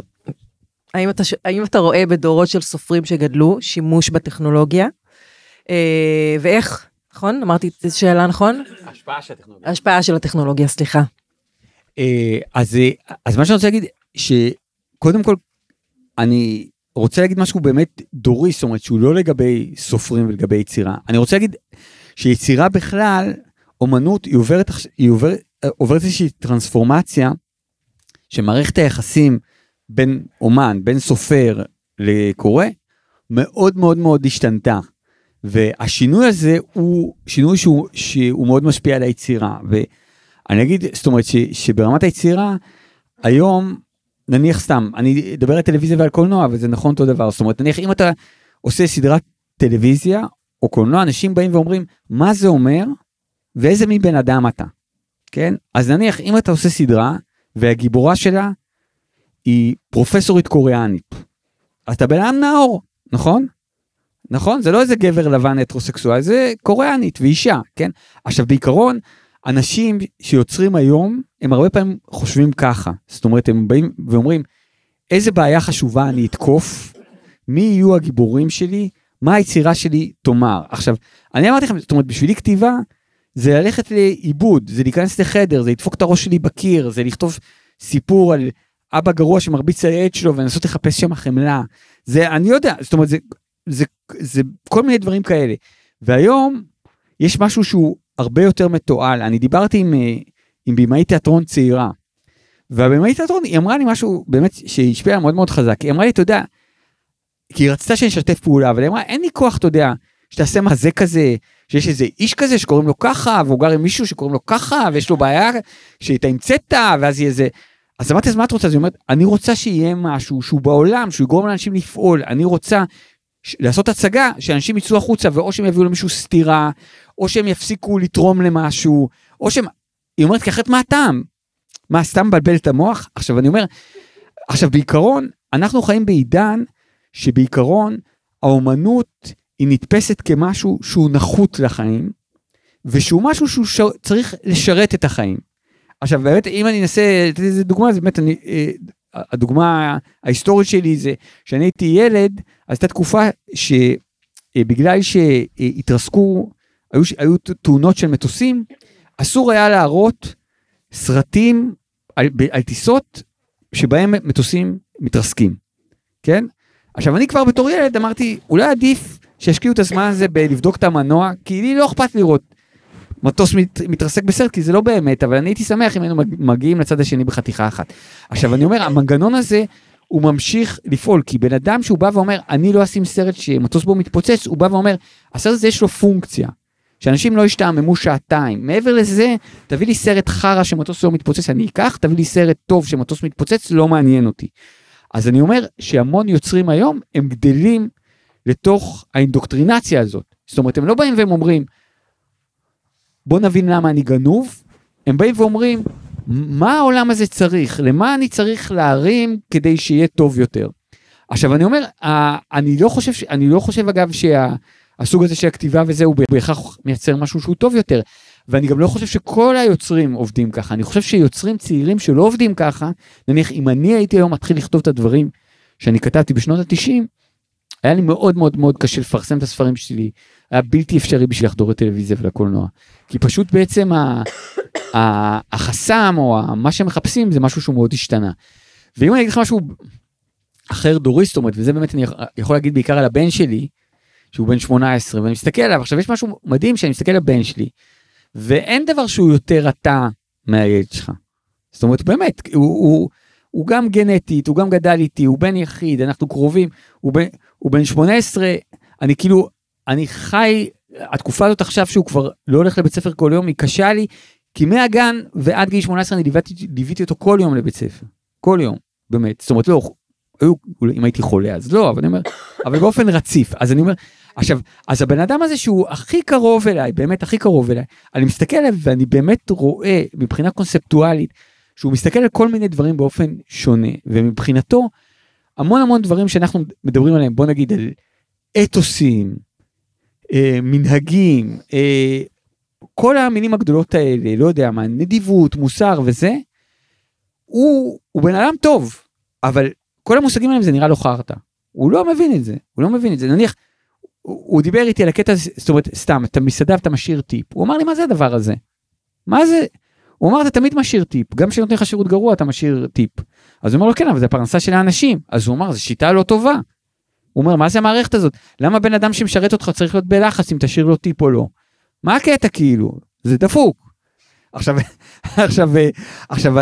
אני בא ואני אומר, אני כל החיים שלי נורא אוהב ללכת למסעדות, אני תמיד, אני משאיר טיפים גדולים, מיצריות מחייכות אליי, נורא אוהבים שאני בא, לא מעניין אותי זה שזה, אבל הוא בא ואומר כאילו, בוא נוריד את העניין הזה, בוא נוריד את הנחמד, בוא נוריד את החביב, בוא נוריד את העדיב, בוא נוריד את החברה, ובתכלס בוא נראה מה קורה כאן, אני לא אעשה לך רע, כי אני לא רוצה לעשות לך רע, אני אעזור לך כי יש לי זמן, ואתה נראה לי בעם נחמד, אבל מה, אל תיפול עליי עם כל האתוסים האלה. עכשיו, אני באמת מרגיש שבאמת, זאת אומרת, אני אומר לבן שלי הרבה פעמים, אני בא ואומר לו, תשמע, אתה הרבה יותר מפותח אבולוציונית ממני, אתה ג'וק, אני דינוזאור. עכשיו, אני אומר לו, אני מקווה שכג'וק תחיה באקוסיסטם שתאפשר גם לדינוזאורים לחיות, כי גם אם אתה לא מבין את הדברים האלה, זאת אומרת, העושר הזה, המשונות הזאת, יש בה משהו יפה ומקסים, אתה יודע, אני בתור סופר, אני המון מוצא את עצמי בבתי מלון, כי סופר הוא כזה כמו סוכן נוסע, אתה כאילו נוסע, אתה מרצה פה, אתה מרצה שם, עכשיו, אני נורא אוהב שאני מגיע למדינות שהן לא עולם ראשון, עולם כזה חצי, ראשון וחצי, ותמיד שם אתכם מלונות ישנים, ויש משהו במלונות האלה שהוא נורא נורא לא פרקטי. החללים נורא גדולים, יש לך כל מיני דברים, כאילו, משהו שאתה יכול לשים שמגייץ לך את המכנסיים, נכון? אתם מכירים את החדרים האלה שיש בהם כל מיני דברים משונים. שטיחים מקיר לקיר. שטיחים מקיר לקיר, אבל גם אני אומר, וגם איזשהו סוג של חלל, ופתאום יש לך איזה פינת הסבה, עם איזשהו שולחן קטן עם סמובר, אבל אין לך, אתה כאילו, עכשיו, אני מאוד אוהב את זה, כי אני אומר, כי יש בזה איזשהו משהו, שאתה חש בזה אנושיות, אתה בא ואתה אומר, הייתה כאן איזושהי תודעה, לא הכי מחודד בעולם, כן, אבל תודעה, היה איזה בן אדם, הוא גדל באיזה בית, אבא שלו הרביץ לו עם סרגל, הוא אהב לאכול גבינת פטה, וזה מה שיצא לו. ואני מרגיש באמת שיש משהו בדור הזה, שהוא כאילו, הוא יותר מתועל, הוא יותר יעיל, הוא יותר מבוסס מטרה, הוא פחות נעלב, הוא יותר מתגלגל עם האגרופים, זאת אומרת, לא, אני אומר, אני חושב שהוא מאוד מאוד פגיע, אבל הוא פחות נעלב, אני אומר, הוא פחות שם את עצמו במצבים, של העלבות, זאת אומרת, ברמה כזאת, נניח, אני כל החיים שלי, כן, ביקשתי מאנשים דברים, ואמרו לי לא, הבן שלי לא ראיתי אותו מבקש מאף בן אדם כלום, הוא מסתדר לבד, עכשיו אני, מבחינתי זה שמישהו יבוא ויגיד לי, יפתח אותי, זה חלק מהחיים, בשביל הבן שלי, זאת לא אופציה, אז אני אומר, אז באמת, יש משהו בדבר הזה, שיש המון המון דברים נפלאים, והמון המון דברים יפים, והוא מלמד אותי, אגב, הוא לימד אותי על AI, והוא הראה לי, הוא פתח לי את הראש, זאת אומרת, לא יודע מה, אנחנו התחלנו לראות ריק ומורטי, זו סדרה שלא ראיתי, וזה מאוד פתח לי את הראש, זאת אומרת, מבחינת איזושהי הסתכלות על העולם ועל יצירה, אני אומר, זה לא, אני לא בא להגיד משהו שלילי, אבל אני אומר, אבל כאילו, אני מרגיש שהדור הזה הוא פחות מבולבל, משונה, מפתח משונויות, של עצמו כזה, זאת אומרת, וגם מנהל איתם איזשהו סוג של דיאלוג, כאילו הם איזשהו מין משהו לגיטימי, אני מרגיש כאילו שכל הדבר הזה הוא איכשהו,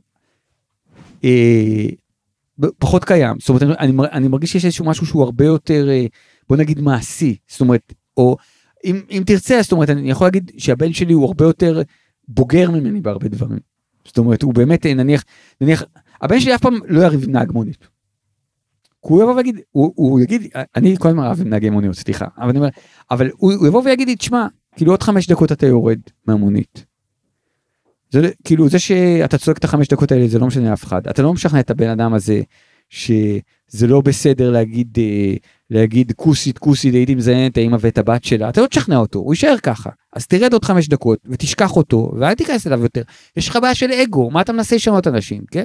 אז אני אומר, באופי שלי, אני מסתכל עליו, ואני מבין שהוא המודל היותר טוב, אני מבין שהוא האייפון החדש, אני מבין יש לי שריטה בזכוכית, ושהמטען שלי, יורד תוך חצי שעה, כאילו אין כלום, או על 0, אבל אני אומר, אבל יש בי גם משהו, שאני אוהב את הדבר הזה, אם הוא לא יהיה יותר בעולם, אני אתגעגע אליו.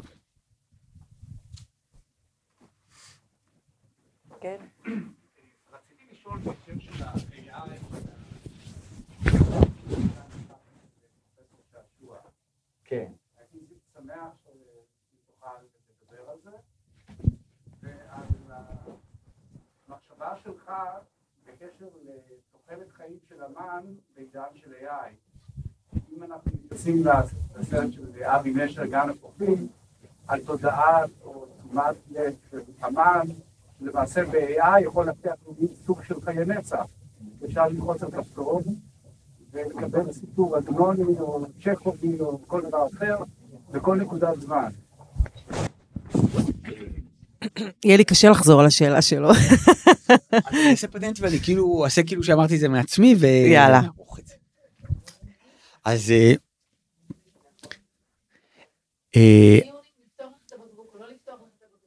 כן, תראה איזה בן אדם, אני כאילו, לוקח לי 80 דקות לשתות כוס מים, תביני כאילו כמה רחוק אני יכול להגיע, אבל, כשהשתתפתי בניסוי הזה שבו התחרתי עם ה-AI, שזה מהקבוצה שפרופסור שעשוע שותף לה, אז בעצם אני חושב שאחד הדברים הכי מעניינים היו שברמת המשפט ראיתי שה-AI הוא מצליח לנסח משפטים שיכולתי לבוא, יכולתי לחשוב שגם אני הייתי יכול להמציא אותם. ויש בזה משהו שהוא מעניין, זאת אומרת נניח, כי אתה בעצם מבין שהדבר הזה שאתה לא מבין אותו, כנראה יש מאחוריו איזשהו סוג של מכניזם, זאת אומרת, זה שיש לי רעיון ואני לא יודע מאיפה בא הרעיון, אז כנראה שה-AI קצת יותר יודע מאיפה בא הרעיון, שבא לי הרעיון.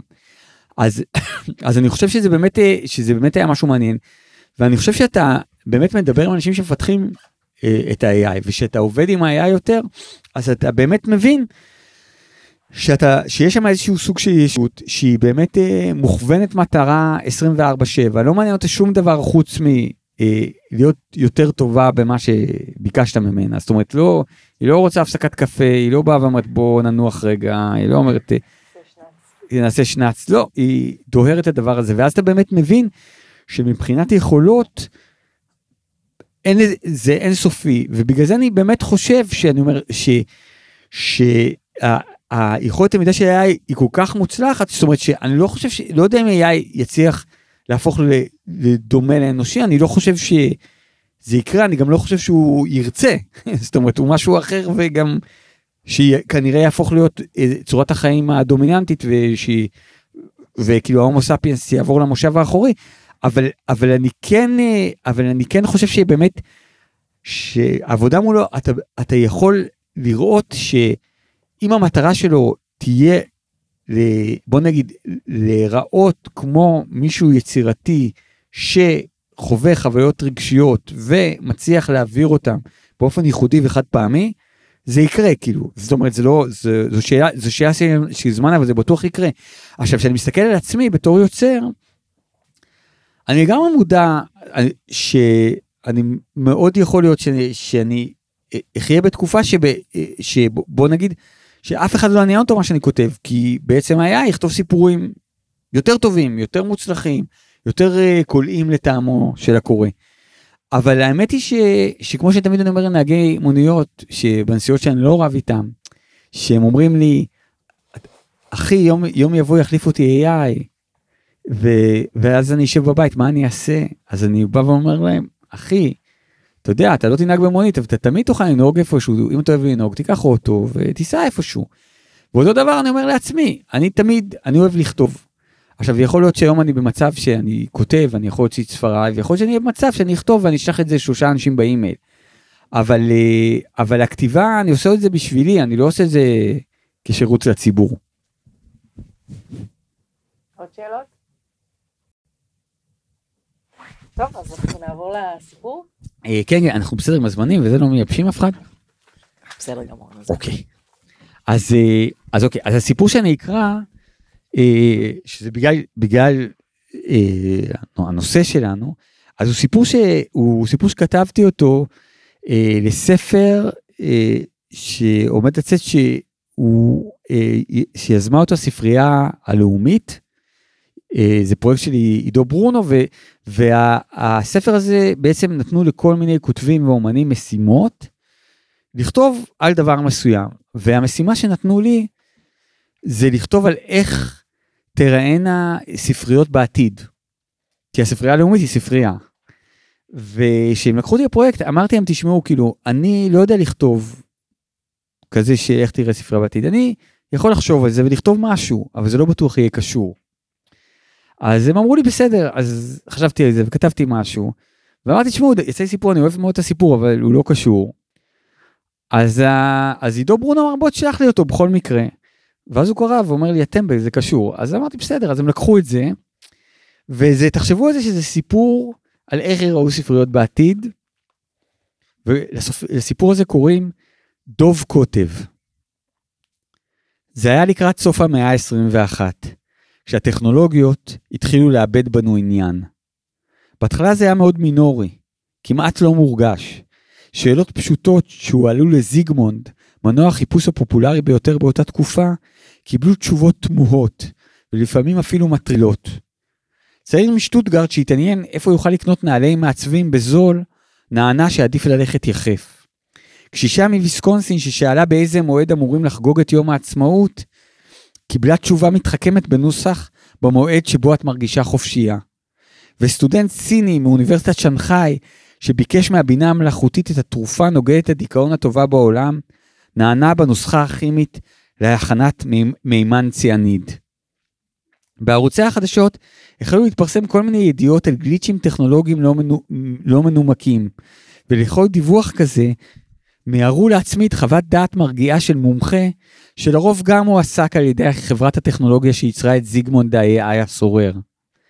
הטיעון של מומחי הלמידה העמוקה היה תמיד זה, השיבושים גם אם הם נראים חמורים, הם שוליים לגמרי ביחס לתמונה הגדולה, ולא באמת מצדיקים בדיקה מעמיקה או הערכות מחדש.